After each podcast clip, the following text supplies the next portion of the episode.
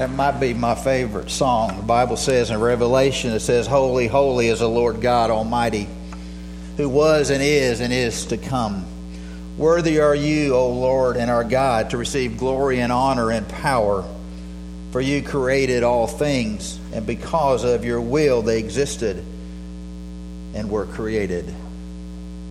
We come to serve the goodness of God. Let's pray. Father, we thank you for your goodness. Father, that, that song right there is enough for today. Father, as we pause and think about how faithful you are to us, how good you are to us. And we pause, Father, and we thank you for your Son that you sent to pay my sin debt. Thank you, Father. In your name, amen. We'll be in Colossians again if you want to turn there as we go into our deep dive into this wonderful book written by the Apostle Paul while he was sitting in a prison trying to help this church. Not to go back and re preach last Sunday's message, but I think it is so important what we talked about last week. And what we talked about last week was Paul's prayer over this church and Paul's prayer over the people of that church. And how that we, as his believers, need to pray this prayer over our church also. And how we can pray this over our family and our friends. Because there's just so much, so much in there about how to pray for this church and for the people of this church.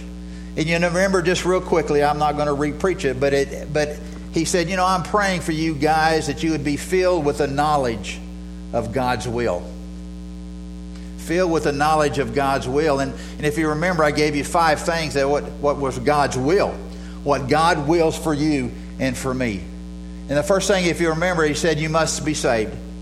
The second thing is, you must be sanctified, set apart from this old world, to live a life that does not look like the world's life, but a life that looks like we are serving an amazing God and a holy Savior. The third thing that we looked at is that we as Christians are to be filled with the Holy Spirit as we live our lives. The fourth thing we looked at was that we are to stand strong and uncompromising in our faith because of who He is and because we are to be His light on this world. And the fifth thing that we looked at just real quickly is it will bring suffering and hostilities and disagreements within our life because the Bible tells us that Jesus said that I've been persecuted, you too will be persecuted because of your faith. And he said, You know, guys, that is your will. I believe God is more interested in our eternity than our temporal. And that's why he said, My will for you is to be saved, to be sanctified, to live the Christian life, to live the life that I've given to you. Because one day, he said, just like Jesus, you might suffer, but one day you'll be glorified. That is a great prayer that we have to pray over this church. The second thing that he said, real quickly, was you are to live a life worthy of the calling. Your life must match up with him. The Bible tells us that we are our appearance here, the things that we do, the actions, our outside actions must, must match up with our inward convictions, and that is that we live a life that looks like Christ. We live a life that brings glory and honor to our Lord and our Savior. We must live a life that matches up with our Savior's life.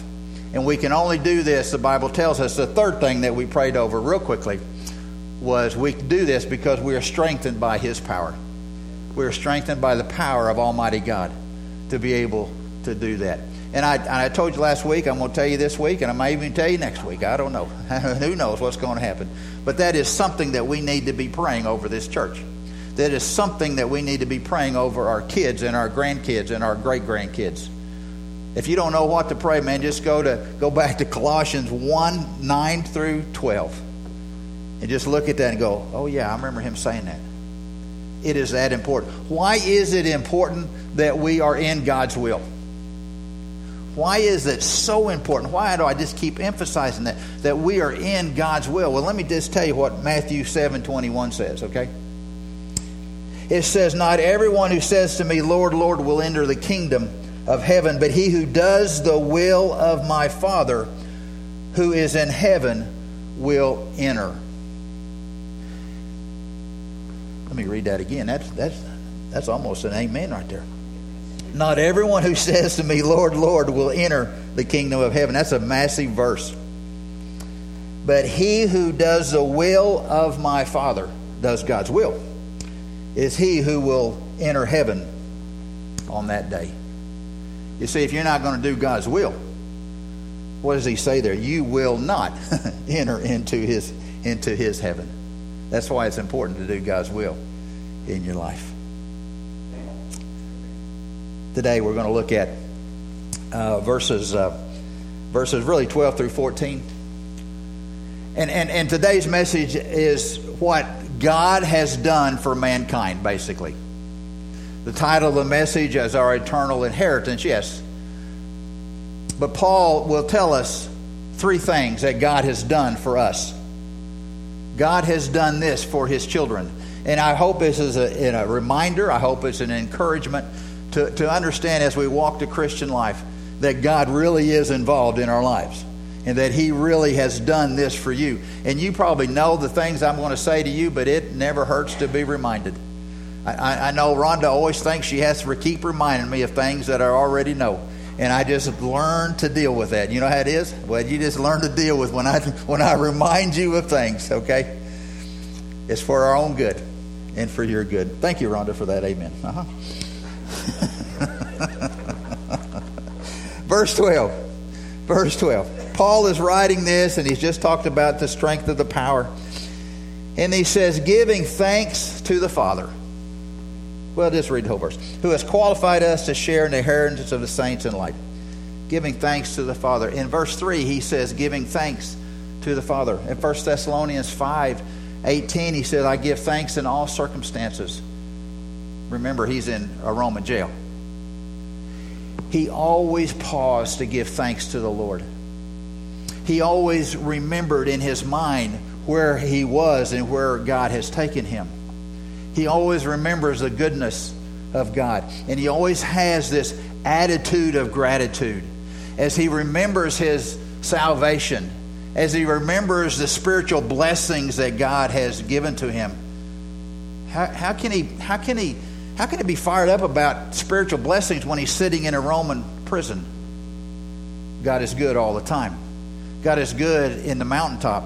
God is good in the valleys. God is always good because He has a plan for our lives, does He not? And and and and Paul would say, Thank you, Father, for all of this. You see, we have to develop an attitude of gratitude, an attitude of thankfulness, I believe. Because you see, there's a, there's a story in the New Testament about the ten lepers. Ten guys that uh, had no hope in life 10 guys that were just outcasts, 10 guys that wouldn't even allow them to come into town because of their leprosy. And the Bible says one day Jesus came upon them and he healed all 10 of them. Boom, no leprosy. And he said, Go and tell the priests, what you were supposed to do from the Old Testament. And all 10 of them left. But the Bible says one came back. One came back and said, Thank you. Thank you for this, for this healing. Thank you a heart of gratitude. Nine of them didn't come back. Nine, and Jesus goes, Where, I thought there was ten around here. You see, we got to develop that attitude of being that one. That when we pause and think about the goodness of God in our life and what He's done through His Son, Jesus, we must be able to tell Him daily, Thank you, Father, for what you have done in my life. Thank you what you're doing in my life today, Father. Father, thank you what you're going to do in the future, Father. And I can promise you, the more you say that, the more you'll want to say that as we dwell and we think about and meditate on His goodness. Second part of that verse, let's look at that. What He has really done for us. He says, Who has qualified us to share in the inheritance of the saints of life who has qualified us. What does that word mean to be qualified, I wonder? You see, you see, we are not worthy. We are not acceptable. We are not deserving of anything that God has for us. Did you know that? we are not worthy to accept his inheritance that he wants to give to us. Because you see, we, we're all sinners. And, and our life, the way we have lived our life, falls short of God's perfection. We have missed the mark.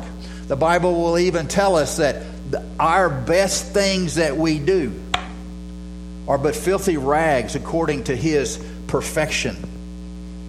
We could never, ever, ever qualify for an inheritance. We never qualify for any blessings. We don't deserve anything, and that's not being bad mouthing or nothing, but that's just who we are. We've all sinned and fall short of the glory of God and His perfection. But you know what? The beautiful thing that Paul is saying here that God has qualified us. God has made us to fit into his perfection. He doesn't tell us in verse 12 how he has qualified us, but he has made a way for us. And Paul's thankful for that, that he has said, he has qualified us, he's made it possible for all of us believers, all of us Christians, that one day we will be a part, share into his inheritance that he has set aside just for us. That's amazing grace right there. That's what I'd call it. Amazing grace that God would even think about doing that. We don't deserve any of it, but yet he says, This is what I have for you. The second part of verse 12 uh, about the inheritance is uh, of the saints in life. The saints in life. We will share an inheritance of the saints uh, in life. Who are those saints? Those saints are those folks that have accepted Jesus Christ as their Lord and Savior, who's committed their life to the Lord.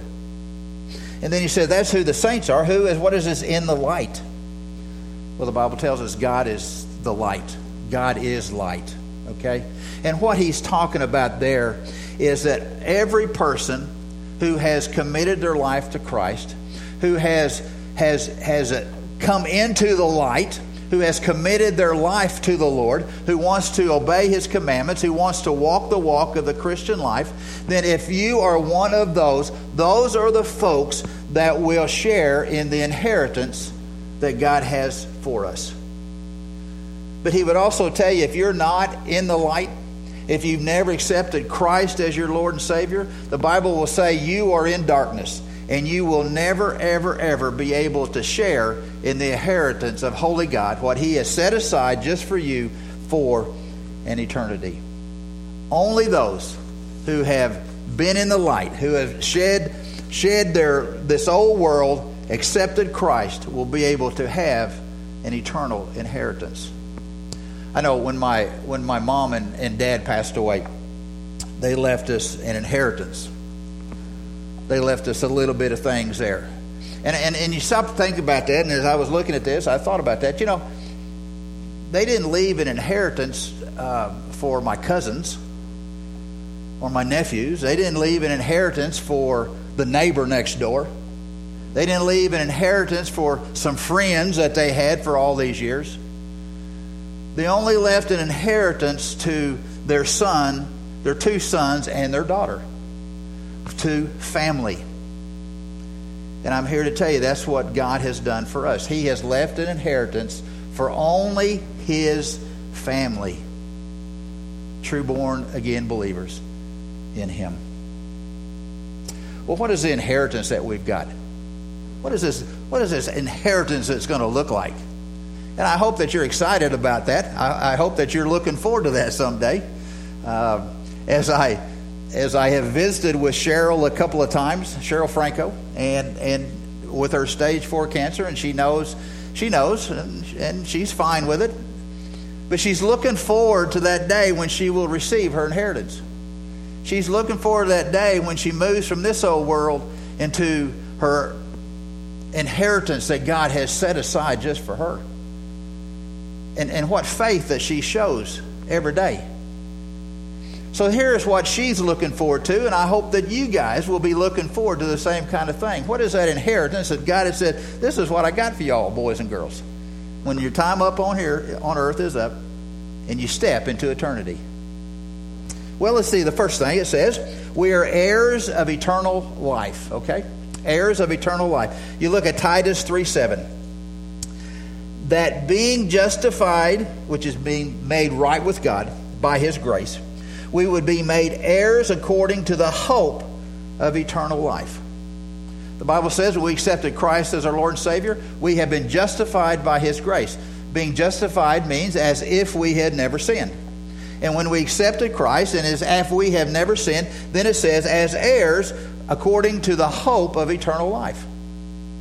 Well, that hope we talked about last week, didn't we? That hope is not maybe. That hope is not I wish or could be. That hope is a quiet assurance, confidence that God will do what He said He would do. You see what that means? We know for beyond a shadow of a doubt that what God has said, He will do. What He has promised, He will do. So when we got justified, when we were made right with Him, we became heirs, and because of that, He will do what He said He will do. And that we will have eternity and inheritance in heaven alone. Second thing, second thing we see here, we are heirs of salvation. We are heirs of salvation. Hebrews 1.14. Are they, and that they right there is angels, not all ministering spirits, sent out to render service for the sake of those who will inherit salvation. The angels will not inherit salvation. They don't need salvation, they'll never get it. Salvation is always rest- only restricted to you and I, to his people. That's who needs salvation. And the angels are there, it says, to minister, to help, to keep us going, push us in the right direction, maybe. But we are inherit we will inherit salvation because we are his children. The third thing we see there real quickly, we are heirs of his glory. Romans 8 17. We are heirs of his glory. And if children, heirs also, heirs of God and fellow heirs with Christ, if we indeed suffer with him, so that may we also be glorified with him. You see, one of the aspects of God's will was what? The fifth one was what? We will suffer with him. Christ suffered here on this earth, didn't we? And because we are different, we are sanctified, we're sanctified, we're set apart, there could be suffering that come our way. And just like Jesus, who suffered a little bit on this earth, he was glorified at the cross. He's glorified today as he sits at the right hand of Father. And what a beautiful promise that is to us, even though life is hard here, even though we might suffer, even those things might come into our life. He says, What? Remember, you're going to be glorified one day. That is part of your inheritance, that you will one day be glorified in heaven, just like Jesus has been glorified. I don't know about you, but that is a great, great promise. We're also heirs of, the, of an immortal and perfect body. 1 Corinthians 15 33. For this perishable body, this perishable body, that's a body that we have today that will rust and will wear out and will rot and will decay. That is today's body. That's a perishable body. One day it says we will put on imperishable that will never rot or rust or wear out or decay. And one day this mortal body must put on Im- immortality. What a beautiful thing that is as Christians, that one day this old body will be put in the grave and it will continue to deteriorate, continue to decay, but guess what? We're not there. Our soul is with our Lord and Savior, Jesus Christ. One day we'll be re- reunited with this body. We'll be given a glorified body. What a blessing that is, knowing that this body is not what we're going to live with forever. It will be a perfected body. Cheryl will have perfected eyes. No one will have a have to wear uh, be sitting in a, in a, in a wheelchair. Nobody will be wearing a cane. Nobody will have to have to be able to have that hearing aids on. We will have a perfected body. That is part of our inheritance. The Bible tells us that we will get to have. What a beautiful promise that is one day that we will be perfected. We'll have a body, the Bible tells us, just like Jesus. What a great thing that will be. Glory. Amen, brother. We are heirs to a perfect inheritance. Number five. 1 Peter 1 tells us this.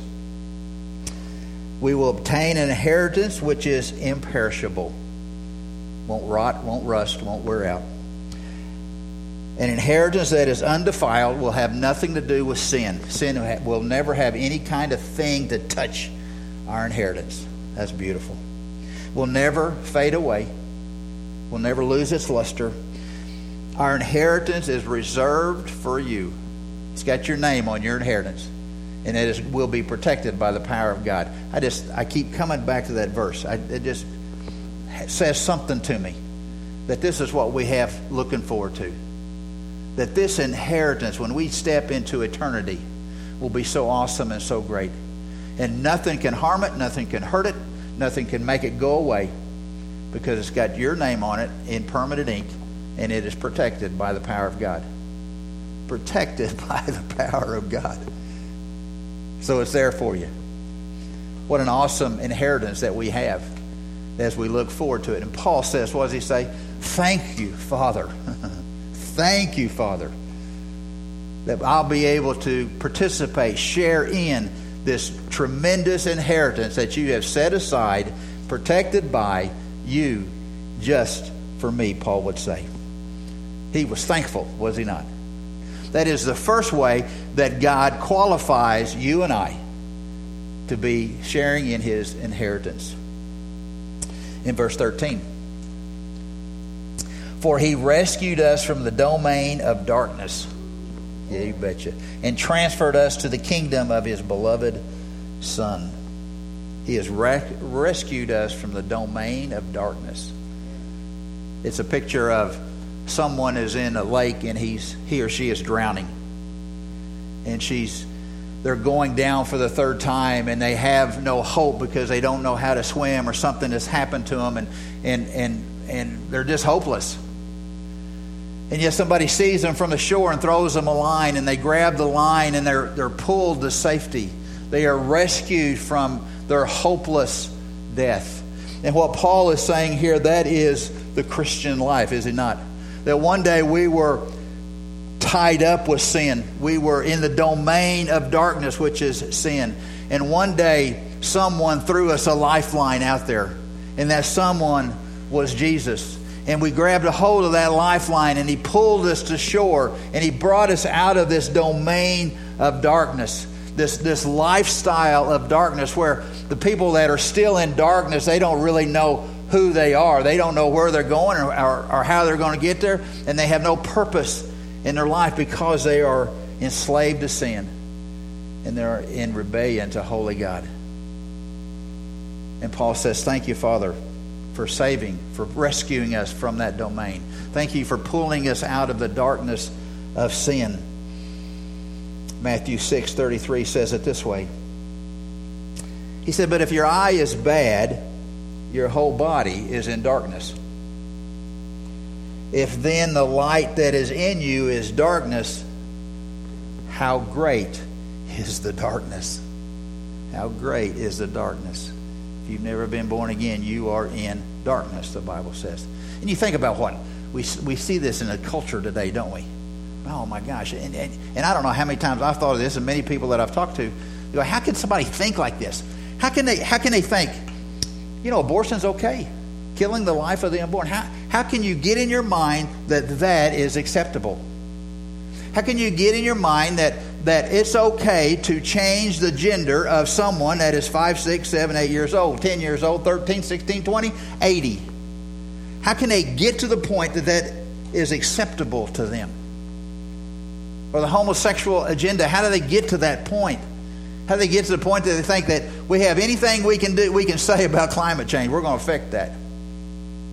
Romans 128 says this, and he gave them over to a deprived mind or a reprobate mind. I suggest to you in our culture today, that's what we're seeing. That God has given them over. They have been so passionate about this sinfulness, that He goes, if that's what you want to do, then go for it. That's why people can get like they have gotten in our society. God has said. I'll give you that deprived mind if that's what you want the lost person who is in darkness is hopeless until somebody shines the light.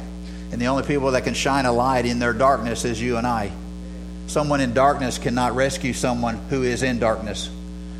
We are called to be the light of the world. We are called to share our light. We are sh- called to share the gospel, the truth of the gospel, to someone who is dying. We are called to throw them the lifeline and try to drag them from their hopelessness into a, a situation where they can be rescued for the Lord. Paul would say, Thank you. Thank you for rescuing me, he would say, from his lifestyle. And I hope you can say the very same thing. Thank you, Father, for rescuing me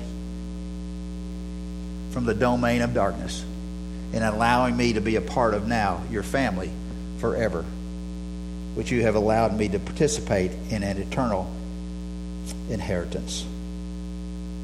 Verse 14. What has he done for us? It says, In, in whom we have redemption, the forgiveness of sins. That's what God has done. He has redeemed us, has He not? The word, the word redeemed means to deliver somebody from, from something. And it's a picture of someone who is who goes to court and he has to pay a fine, or someone who goes to court and they say you got prison time. And, and it's a picture of redemption. It is a picture that somebody steps up for that person and pays the fine for that person, or says, I'll go spend time in jail and you don't have to. I will take your place so that you won't have to. That's a picture of redemption. And you know who did that, don't you? Jesus did that for you and I. The life of the unbeliever is they cannot save themselves. They can never pay the penalty that they have. The Bible tells us that you and I, we all have a sin debt. And you can pay your sin debt, or you can let Jesus pay your sin debt. It's up to you. That's the choice that you're making. That's the choice when you decided if you want to accept Jesus as Lord and Savior. I want you, Jesus, to pay my sin debt, or no, I, I, I'm going to handle this. I can do this. Well, no, you can't. No, you can't. You see, the life of the unbeliever, he is living a life in rejection of the Lord and the rejection of salvation that Jesus has offered to him. The unbelievers live in a, a life of corruption and, and future death. And that future death tells us that one day, one day, that unbelieving person, one day will stand before the righteous judge. And the righteous judge is Jesus. And that person will plead his case without any kind of attorney. And the saddest verse in the Bible says this when Jesus says, I never knew you, depart from me. One day for the unbeliever, at the great white throne judgment, that's what's going to happen to every spouse, every son, every daughter, every friend, every family member, every person you know, and every person you don't know that does not accept Christ as their Lord and Savior. They will stand and they will be told, Depart from me into eternal darkness. Oh my, that's separation from God forever and forever. But the beautiful part of this, and Paul would remind us of this when he talks about this redemption or the forgiveness of sin, but God. What a great phrase. There's no two better words in the Bible, but God. Because you see, he didn't want anybody to do that. He didn't want anybody to stand before righteous Jesus and, and hear the words, Depart from me. So, because of that, he looks down and he, and he sees the sin debt that we have. And what did he do? He sent his son to come on this earth, to come out of holy heaven, to walk on this earth for 33 years, to put up with all the things that he had to put up with. And the Bible tells us he lived a perfect, sinless life and they hung him on a cross, did they not? And he and he and he bled and he died from there, and on the third day he rose again. And the Bible tells us that is the only way in which you can receive this inheritance that I'm talking about. because you see, Jesus is the way, the truth, and the life. No man comes to the Father but by him. See, but God, but God loves us so much, did he not, that he sent his only begotten Son here on this earth that whosoever believeth in him should not perish but have everlasting life. But God, he did that for us. And as Paul, I can just imagine him sitting in that Roman jail and he thinks about his life. and how absolutely awful he was. And he's so thankful that, that, that God sent his son to redeem us, to redeem him, to forgive him of his sins, so that he can share in the inheritance that's been set aside just for him. You see, people, I hope that's an encouragement to you. And if it's not an encouragement to you, I hope it's a warning to you. Because if that does not encourage you, you might not be saved. I want this to be and a warning to you if you've never accepted Christ as your Lord and Savior. That is what's going to happen one day. Depart from me. I never knew you. You don't want that. Ain't nobody got time for that. But that's for an eternity. And I just I just love these parts where he says, Father, thank you for just qualifying me that I get to be a part of your inheritance. Thank you for pulling me from this sinful life that I had, this domain of darkness, and putting me in the light so that I can share the light with someone else. And Father, just thank you for redeeming my soul, forgiving me of my sin, because my sin would keep me separated from you, Paul would say. And it no longer keeps me separated. I am part of the family. I've been chosen, I've been forgiven, I've been adopted, I've been sealed with the Holy Spirit, and I've got eternal life and I get to be a part of his inheritance. Paul had a lot of things to be quali- to be happy for. I hope you're happy for the same kind of things that you ha- that he has qualified you for an inheritance. That he's rescued from the domain of darkness and he has redeemed your soul, forgiven your sins so that you might live with him forever. Thank you. Thank you does not seem like a big enough word, does it? When you think about it. It just doesn't seem a big. And if you can come up with a bigger word than that, let me know because I'll, I'll, I'll, start using it. Maybe it's thank you. I don't know. Thank you, thank you, thank you. Like they used to on the Beverly Hillbillies. I don't know. If you have been born again, that is that this verse was talking. These verses were talking to you. If you've never been born again, these verses are talking to you. What a great day if you've never accepted Christ to do it today. Don't put it off tomorrow. We're not even assured we're going to have it tomorrow. Salvation is today, the Bible says. Don't put it off. We bow our heads and close our eyes, as we respond to how the Holy Spirit has, has, has led you today, I don't know what that is, but if you need Jesus, come and get him. If you've been born again, I'd thank him, thank him, thank him that we have an inheritance forever. That you have redeemed us, you pulled me out of darkness and you've forgiven me. Hallelujah. No better words than that as we pray.